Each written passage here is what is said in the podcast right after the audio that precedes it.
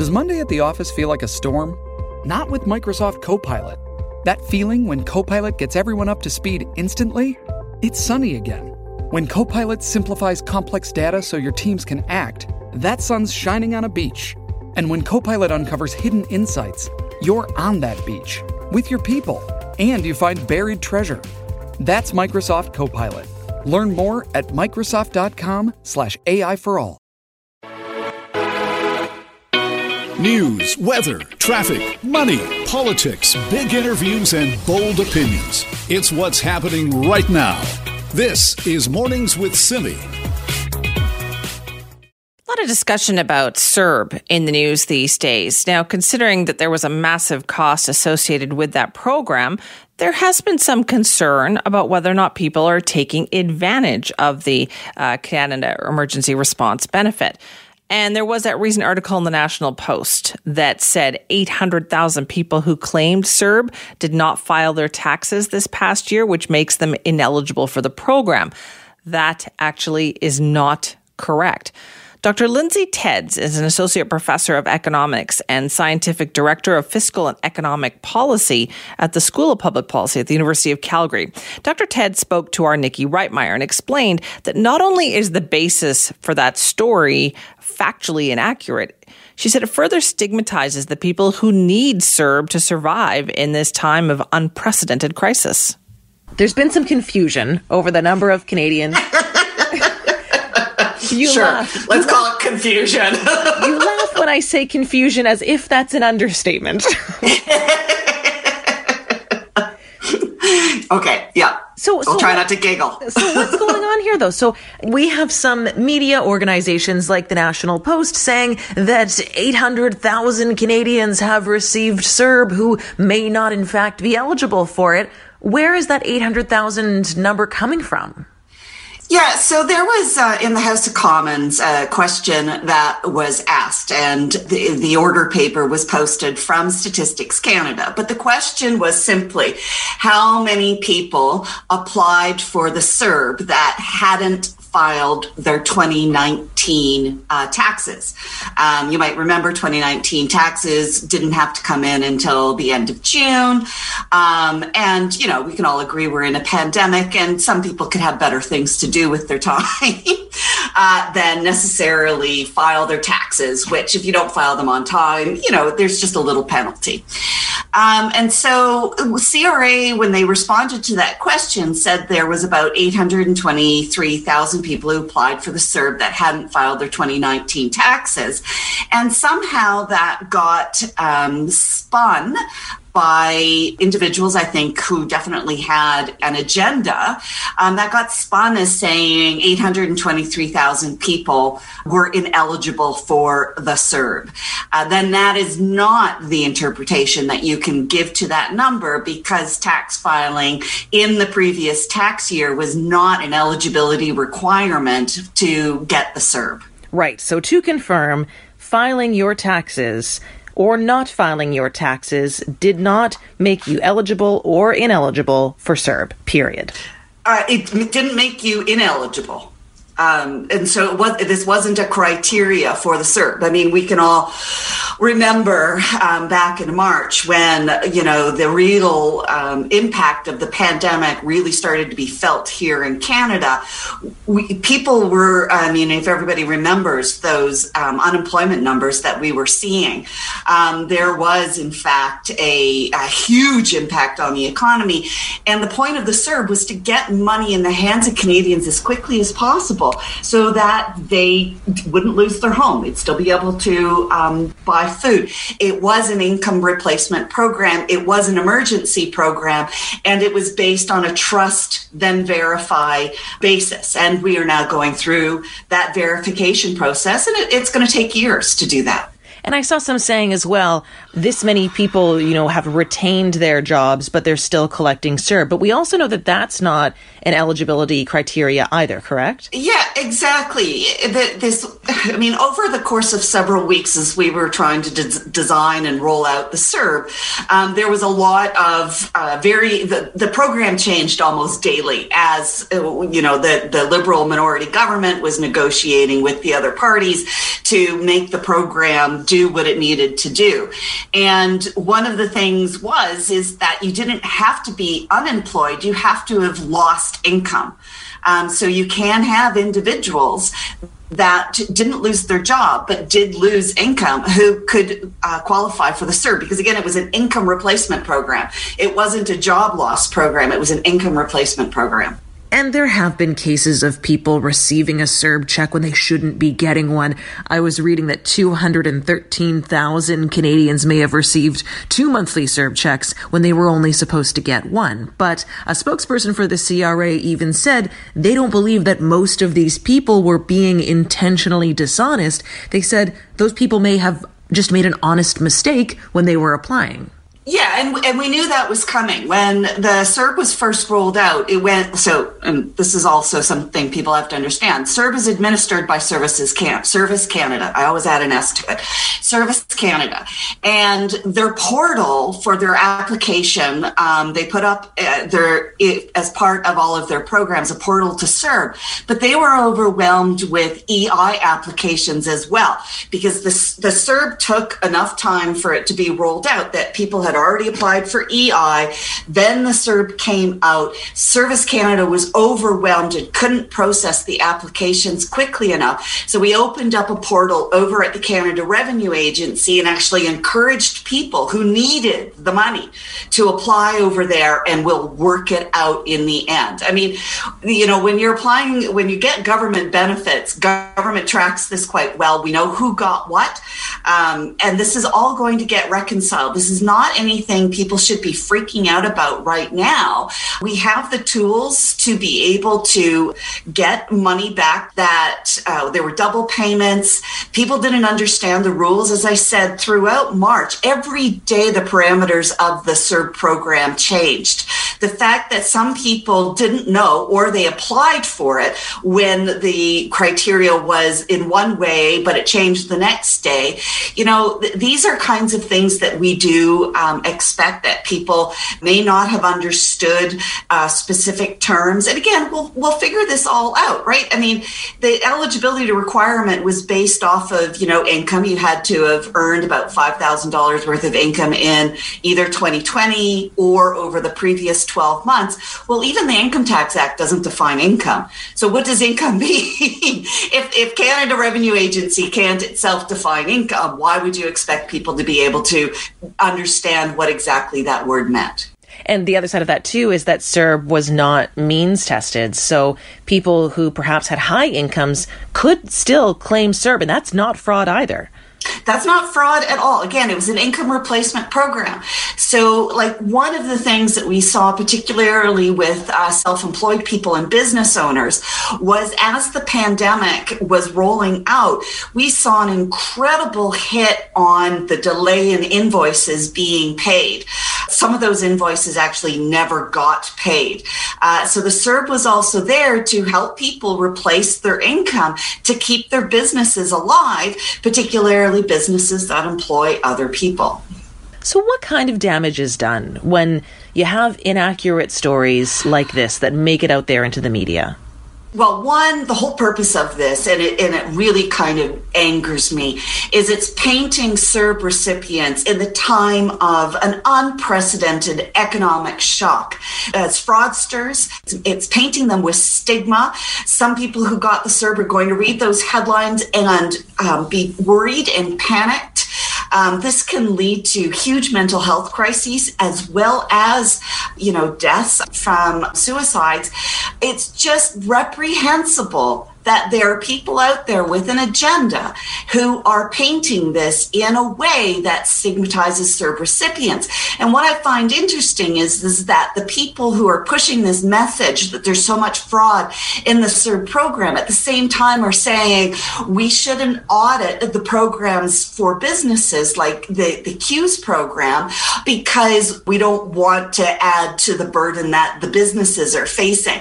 And so you can't have it both ways, right? I mean, if we're concerned about program delivery and where the income is going, we absolutely have to take a look at how it all rolled, rolled out and that the eligible people keep the money and we get paybacks from everybody else. We're all in this together, and this isn't about painting recipients of an emergency benefit in the worst economic contraction we have ever recorded in a negative way. It's just not, it, it's just an awful thing to do. Lindsay, it was so fantastic chatting with you. Thank you so much. Thank you. This is Mornings with Simi. Let's talk about wearing those masks out there when you're out and about. Our Nikki Reitmeyer is with us now for more on this. Good morning, Nikki. Good morning, Simi. It's changed in my apartment building now. So as soon as I leave my suite, my unit, as soon as I walk out that door, if I'm in the hallways, if I'm in the elevator, if I'm in the lobby downstairs, I have to be wearing a mask now. It's been a little bit of a change, but I yeah. just keep a mask right by the front door. And then, you know, it's always there for when I go out in the hallway. But certainly times they are a changing. They are. So did your strata post a notice about that? I, the reason I ask is that I had a, I went back and forth in an email with someone last week where they were asking me about this. And I, I had thought at the time with the health order that, well, that makes sense to me. Like if they're saying all indoor spaces, if you're in your lobby or your common rooms of your strata building, you should be wearing wearing a mask. But the indication that he had from his strata was that we're waiting to see what happens on this for now. Mm, no, the signs that are posted in our building, and one is right at the front door, one is in the elevator. It's a fairly small building.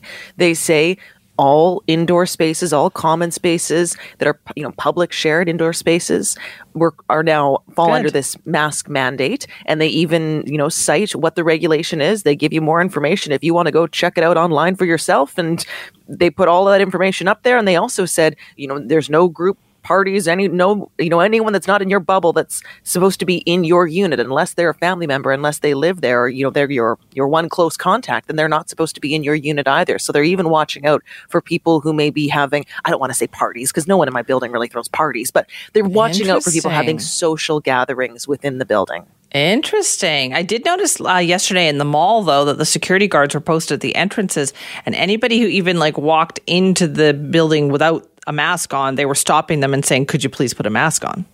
And I feel bad for security guards who have had to be yeah, hired no just so they can tell people, can you put a mask on? Can you put a mask on? Because that's the guy or the gal at the front line who's going to be getting grief from the person who doesn't want to wear a mask. You couldn't pay me enough. Well, I mean, you, you could pay me some money and I would take it to stand there all day and just have people berate you because they don't want to wear a mask when they walk in the store. It's ridiculous. I know that you have to stoop to that. You have to tell people that, right? When people should know this. And now there is a fine if if you don't do this, there is a mechanism that you can be fined. Yes, there is. So the province is now enforcing this mask wearing mandate. And that means that if you're caught without a mask in an indoor public space, and that includes a real t- a retail space, you know, the grocery store, so forth, you could be slapped with a, a fine worth a few hundred bucks. 230 bucks is the, the cost of the fine. Hmm, I wonder if that will deter people.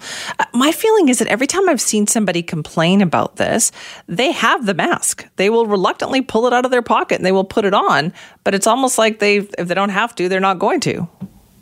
Well, I mean, yeah, and maybe that's why we need security guards standing at the front of grocery yeah. stores or retail spaces reminding people, look, you know, you got it in your pocket. Just don't be difficult here, please. Just I saw that twice mask. yesterday. I saw that twice yesterday, which really, really? Surprised. And I'd heard this anecdotally from other people. Uh, my daughter said she'd seen it, you know, at Starbucks, kind of. And I said to her, "Really, come on, people aren't really like that." And then I saw it twice yesterday, so I was also surprised that I think sometimes people just resist for the sake of resisting, but when push comes to shove, yeah, okay, fine. They'll put the mask on. Why? Like, why waste your know. energy? Why be difficult? If you have it in your pocket already, if you have no medical reason why you can't be wearing it, if you're just doing it to create a little bit of grief in someone else's day, I mean, why? Why waste your energy? Just put on the You're stupid s- mask. You're the psych the major. store. You're the psych major. You tell us. I mean, isn't it just because sometimes people don't like being told what to do and they're going to resist no matter what?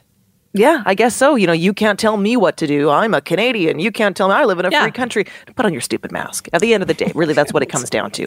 Everyone right. else has a right to. Well, no, this stuff makes me crazy because people's lives are at risk here, and that's what really ticks me off about this. That is so true. All right, Nikki, thank you. She's absolutely right. 941 cases yesterday, another 10 deaths. This is Mornings with Simi. First, the bad news. SAP Business AI won't help you generate cubist versions of your family's holiday photos. But it will help you understand which supplier is best to help you roll out your plant based packaging in Southeast Asia, or identify the training your junior project manager needs to rise up the ranks, and automate repetitive tasks while you focus on big innovations. So you can be ready for the next opportunity. Revolutionary technology, real world results. That's SAP Business AI. Shipping can make or break a sale, so optimize how you ship your orders with ShipStation. They make it easy to automate and manage orders no matter how big your business grows. And they might even be able to help reduce shipping and warehouse costs. So optimize and keep up your momentum for growth with ShipStation. Sign up for your free 60-day trial now at shipstation.com and use the code POD. That's shipstation.com with the code POD. It is opening day at Whistler Blackcomb tomorrow, but of course, everything is different this year. So, what's it going to look like? What kind of COVID nineteen restrictions will they have? Uh, were they are they just looking for locals at this point, and we mean very local at this point because of where we are with the number of cases? Well, to find out more about all of that, we're joined now by Jeff Buchheister, who's the Whistler Blackcomb Chief Operating Officer. Jeff, thank you for being here. Hey, thanks for having me on. A little bit bittersweet, I guess, right? Nice early start to the season, and yet all this other stuff going on. Yeah, you know, it's a it's a very interesting time right now for for all of us, and uh, you know, it's as this time this time of year typically we're getting geared up and everyone's getting some excitement going. We're looking for the first snowfall, and um, uh, yeah, we got to be a little more patient this year in terms of just how we how we behave and how we go go about our lives out there. Well, first off, what are the conditions like up there right now? You know, it's uh, we had a we had a decent amount of snow yesterday. Uh, snowed throughout the day. We've had a, a pretty good lead up with uh, with both snowmaking and natural snow, and I think the conditions are going to be really good uh, for for people once they get up on the hill. Okay, and what kind of um, you know restrictions are you putting in place? How are you dealing with the COVID nineteen stuff? Well, I mean, we've been working on this actually for for months, and and our goal for this year, our our big goal uh, for us, and I think for the town of Whistler, is to get open. We're going to do that tomorrow, and then from there on, it's to stay open, and we'll try to get to uh, to the end of the season uh, without having to uh, to close down. And, and in order to do that, I think we need to take a step back, uh, be patient, uh, recognize that, that, that there's a long season ahead of us, and if we all do our part, uh, for that that includes us and and my team, uh, but the people that come to Whistler, uh, if we all do our part, we've got a really good shot at making that happen. Okay, and what does that involve? Like, how will skiing up at Whistler Blackcomb be different this year? So different this year. There's uh, you know, we've we've got a lot of new safety protocols and standard operating procedures that our team is is focused on, and, and how we can help them take care of ourselves. Um, but for our guests um, and and our our team, uh, just like we heard on the news, face coverings are going to be required throughout the experience. Uh, lift riding protocols will be a little bit different this year. Um, mo- for most important thing we can all do is keep our physical distance. Excuse me. And uh, so, like that, those are the layers of protection that we all have, and that we've all been listening to Bonnie Henry talk about. Uh, we also have a reservation system this year uh, that will help us kind of control our environment and make sure that uh, uh, we're not putting too many people into the experience, and and and so that's a big one for us, uh, along with table bookings. So to get to get into our F and B locations and to experience a, a lunchtime, uh, it's going to look a little different. You'll have to reserve a table, um, which will help us control the experience. So a lot of it's around really kind of making sure that we we we we learn where people are going and keep them spaced out and uh, help get them up into the environment where they can actually space out in the over the 8,000 acres of Whistler. Uh, once you get up there, it shouldn't be a problem. Um, it's just managing through those pinch points. Right. So then are you having to reduce capacity to make that happen? Like, how are you determining what numbers you're going to work with? Well, I mean, I think we're, uh, a lot of this is really depends on how people use it. We're working very closely with, with uh, Vancouver Coastal Health and, and making sure that we, uh, we're all aligned on the plan in terms of how we load chairlifts and how we get people up the mountain. And, uh, you know, I mean, I think that's going to be the the thing that dictates how many people we have, and and we've never we've never done this before. Um, you know, I mean, I think Whistler's been a place where people come and we just uh, we make it happen, and we get people up there, get them together, and and it's a great time. And so I think we're going to learn every day, and you know, we're going to start conservatively this first four days, uh, uh, starting tomorrow and through the weekend. Uh, we're sold out for uh, for our reservations, and so I think the big key right now, probably for the people listening today, is if you don't have a reservation, uh, you're not going to be able to get up on the mountain. And so um, that's an element that we that we put in place this year that's going to be real different for everybody. Okay, so reservation is definitely required to do that. Are the opening hours, everything else staying the same?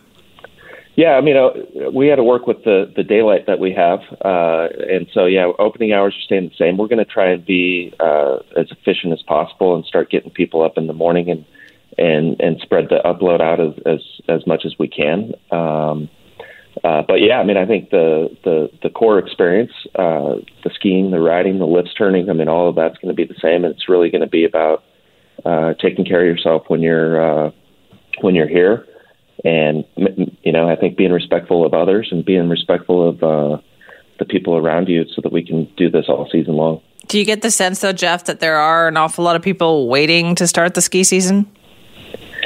Yeah, I mean, I do. I think uh, you know, last year we got cut short a little bit at the end of March, and uh, you know, I mean, I think it's it's in our culture here uh, in the Coast Mountains of, uh, of British Columbia that we you know people want to get up into the mountains and ski and and ride and um, you know so there's there is excitement and I think I'm just saying to to folks you know what we're going to get open we've got a long season ahead of us uh, let, let's let's do it right especially right now where things are so critical across the province.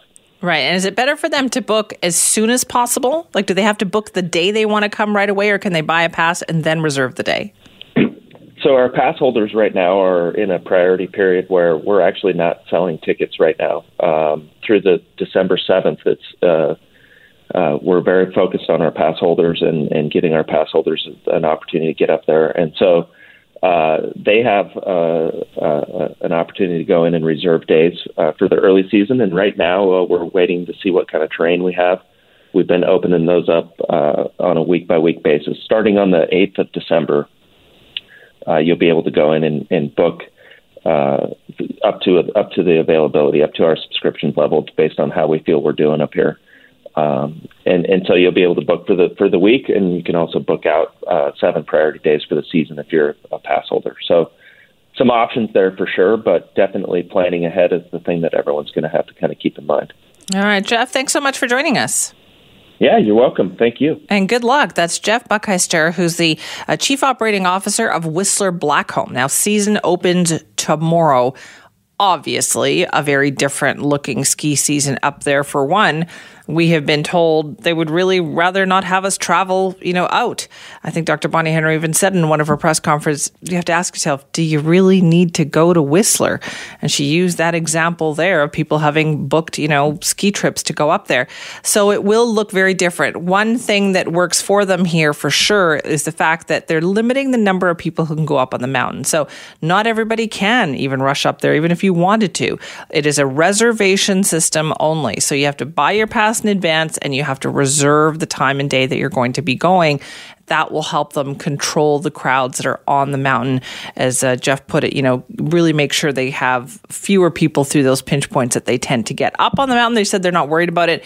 It is getting people through the lift process and those crowded areas with limited numbers that they are kind of focusing their attention on. So you can check it out online, whistlerblackcomb.com. Uh, it's going to be a challenging ski season for all the mountains. The local mountains are also kind of slowly opening up, but it's the same thing. It's going to be a reservation process for your pass if you want to go skiing. Be nice to do that for people, get a little fresh air, work out, you know, be outside and maybe just let your cares go for a little while. But again, part of the process is you're going to have to plan ahead. This is Mornings with Simi. Our next guest certainly has his work cut out for him. Norm Lipinski will be the chief of police of the new Surrey Police Service after that transition formally takes place. He joins us now to talk about that new role. Thank you very much for being here and congratulations on the new job. Thank you, uh, Sammy. Good to be here. Now, why did you want this job? I think it's uh, right now for me, it's the best job in policing, and the reason I say that is uh, given the amount of experience that I have in three different agencies, it's an opportunity for me to leverage all that, and it's also to uh, leverage my education and so forth. And uh, I'm I'm a person that uh, leans forward a lot. I I uh, like to get things done. I like to build things, and I see this as a very very good opportunity for the community. And I see that it's moving in the right direction certainly with challenges, but uh, I look forward to it, and I start uh, mid December. Okay, we'll talk about the challenges in a moment, but uh, what about the criticism that you represent, you know, a status quo that a new police force was supposed to be changing and it was supposed to be different? Well, I think there's a couple of issues there. Uh, first of all, uh, it's important to wait to see uh, on the structure that I build. So, uh, first of all, no one person represents an organization. It's uh, the entire organization. So when I look at picking my deputy chiefs, when I look at the other ranks throughout the department, and then when I look at picking the recruits, um, I'm going to really, really focus on on diversity and, and gender equity and uh, it's it's uh, sometimes a little bit of a challenge in policing, but that is important to me. Uh, secondly, uh, it's the type of policing model. And uh, what I always say is, I build models that are representative of what the community wants in the city that I work. And uh, presently in Delta, we have a very good uh, policing model, uh, community policing model, but um, that doesn't mean that's a template that uh, I'll take to Surrey. Hmm. I think what needs to be done is uh, very comprehensive community consultation and uh, with everybody and various groups, all the stakeholders, and that's going to take a bit of time, but I think it's a very worthwhile exercise for inclusion, and then we build a Surrey centric community policing model. Right. So, what is that process going to look like then, given as you say, you're kind of under the clock here, right? Because this is supposed to be up and running next year. How much input will the community have? Uh, well, there's a couple of uh, elements to that. Uh, let me break it down for you. Uh, first of all, people talk about the uh, April start date and so forth and so on. Um, I haven't started yet, so I haven't peeked behind the curtain in the sense of is everything ready to go. And what I mean by that is um, on the recruiting side, bit of a challenge, as you can appreciate, because of the pandemic. Mm-hmm. Okay, uh, but we'll work through that. Uh, secondly, on the legal side, and, and as a lawyer, I, I know that contracts are important, and, and I have uh, no information at the present time on where all those contracts are with the province, with the federal government, et cetera, et cetera. So once I get started in December, I'll have a better sense of all that. Mm-hmm. So uh, we're looking for the vision is to start putting boots on the ground in the spring, but uh, we have to make sure that things proceed as they should. And so, what is it that you will do differently? Obviously, Surrey, a lot of people in Surrey wanted things to be done differently in terms of policing. Uh, that's why this all came about. What is it that you think you and the new force can do differently? I think there's a lot to be said for responsiveness uh, from the community. And and I'll start by saying this: um, some of the finest police officers, men and women that I've ever worked with, are in the RCMP. Um, great police officers, great police officers. And uh, the issue is uh, their contract. And uh, you're talking about an organization of 20,000 people um, out of Ottawa across the country. So, understandably, it's a bureaucracy that moves pretty slow. So, when you look at, and it's been said before, uh, major cities, uh, there's no major city uh, that has a contract police service. And the reason is the ability to respond quickly to community needs. Let me give you an example.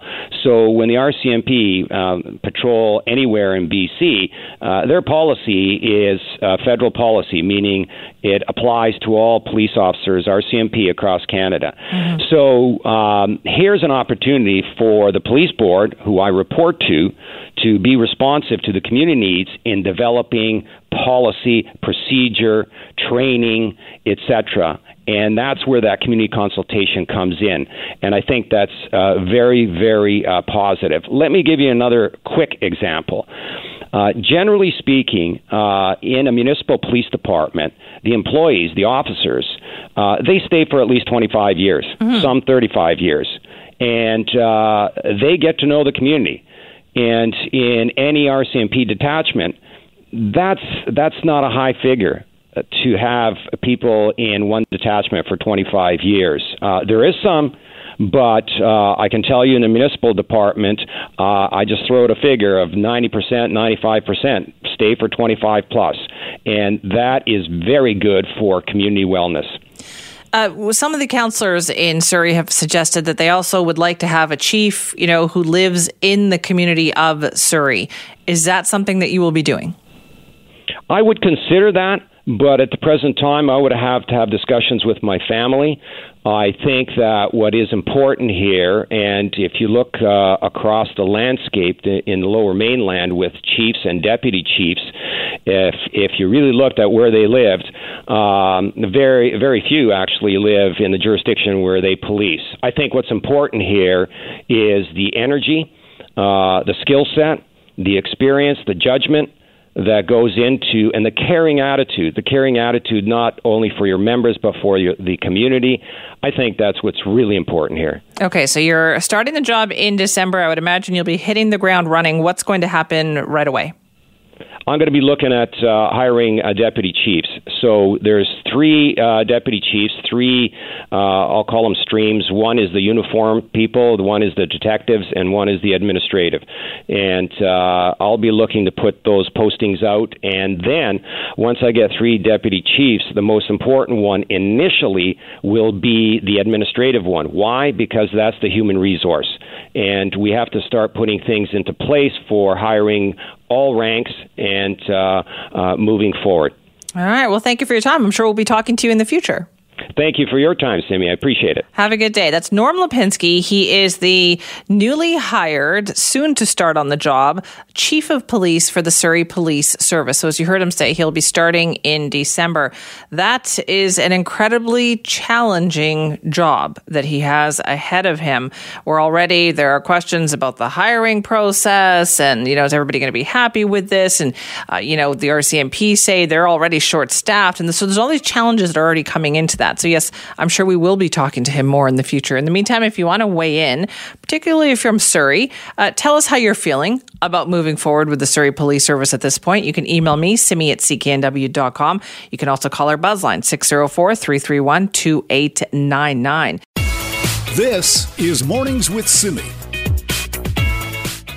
Now, we know that you're not supposed to go out and socialize with people outside of your household, particularly at restaurants, but that doesn't mean that you can't still get out and support your local businesses. You can do takeout, you can still eat with people in your household. So, along that note, then, we wanted to kind of emphasize some new local businesses that you can help out. So, we heard about this cool new place opening in downtown Vancouver that we wanted to tell you about. It's called Street Auntie Aperitivo House, and Yuyina Zhang joins us now to talk about it. Yuyina, thank you for being here. Hi, Sarah. Good morning. Thanks for having me. Now, tell me, what kind of food do you have at Street Auntie Aperitivo House? Uh, we're serving uh, modern Chinese street food, it's a set menu. Um, everything prepaid online. We try to minimize the contact. Um, once you prepaid on Tock, then you will have a QR code to scan the door. Um, then you can come in to enjoying one hour dining experience with us. Well, that's that's a different way of, doing things. So you don't really have a lot of contact with servers or anything like that. Um, not really, because everything prepaid. Uh, even when you come in, we uh, trained our staff, and you can sit at your designated area, and everybody wear the mask. Um, our our menu is set menu, so there's no ordering, there's no checkout. Uh, so it's just minimum Hmm. contact. Okay, so it must have been very challenging, Yuyina, to think about opening a business in the middle of a pandemic. How did you do that? Uh, passion. My love for food. Um, it has been very, very challenging for me. Um, I got this place about 30 days ago. Um, I just de- decided to flip it with my team, um, but now we're open. Okay, so you are open now, but what kind of food are we talking about here? Because I looked at your menu and it's very unique. Yes, um, I would say contemporary Chinese food. Um, all the dishes, um, mostly from my hometown, Yunnan, China. So it's very spicy and bold. Um, we serve like a small tapas style, so small bite, small bite. We want our guests to try as much as uh, they can during one hour serving time. Wow, that's pretty good then. So you're giving them one hour to eat as much as they can. I, f- I feel like people Yes. are really going to load up. Are you ready for that? I hope they do. I hope they do. That's why we call it aperitivo house. It's a happy hour, happy belly. I hope they do order a lot of food. Okay, and what is your favorite dish out of everything you've got on the menu? What do you love? Um, there's so many. Um, one of our signature dishes is Yunnan ghost chicken. Um, I create that dish during the quarantine time. um, so I open my restaurant, and that's the first dish we're gonna serve. I we have another signature dish. It's a sea urchin dumpling, full of sea urchin flavor, the wuni. I hope uh, I hope the guests will enjoy that one. Okay, I saw the menu and I saw the Yunnan ghost chicken on there. Does that mean it's really spicy? It is really, really spicy, but um, we did a few um, food tastings. A lot of people can handle that spice. They love it. It's spicy, but makes them come back for the second bite. Oh, nice. Okay, so it sounds like everything is really spicy. Yeah, pretty much. Nice. Okay, so did you think this was missing? Do you think in Vancouver, kind of restaurants and food, that kind of street food that you're talking about? Yeah, I I think uh, I haven't had a really um, amazing street food here. Of course, there there um, food trucks. It's different culture. How I grew up in China because we have street vendors. They just selling different snacks on the street. But in Vancouver, um, I think I only seen the food trucks. so it's I, it's definitely a culture thing. Um, since we cannot go back, and then I just want to create that kind of Right. experience uh, in the dining setting. Okay, and we should tell people they can do takeout too, right? But how does that work? They can do takeout. They also can uh, pre-order and prepay on Tock or on our website. It's twenty-eight dollars per set. It comes with three different boxes, so you will get three different kinds of starter, and you will get three kinds of dim sum, and you can have a choice of your main, which is Hainanese chicken, fried rice, fried noodles. Uh, we have eight different items on the menu each week, so we rotate weekly, and you always can order from us every day. It will be different. Right. Oh, I'm tempted by that ghost chicken. I'm going to have to try it. Yuyina, thank you for your time. Thank you. And good luck with the business. That's Yuyina Zhang. The restaurant's called Street Auntie Aperitivo House. And they are, you know, modern Chinese street food, a very unique menu. I was taking a look. Crispy fish skin with duck egg yolk, Yunnan ghost chicken, which you assume they're using ghost peppers, right? Which would make it very, very spicy. I feel like on a day like today, that would be pretty darn good. So, yes, support your local businesses out there. There's takeout options, there is limited contact in dining options as well. Uh, lots of local restaurants need your support right now.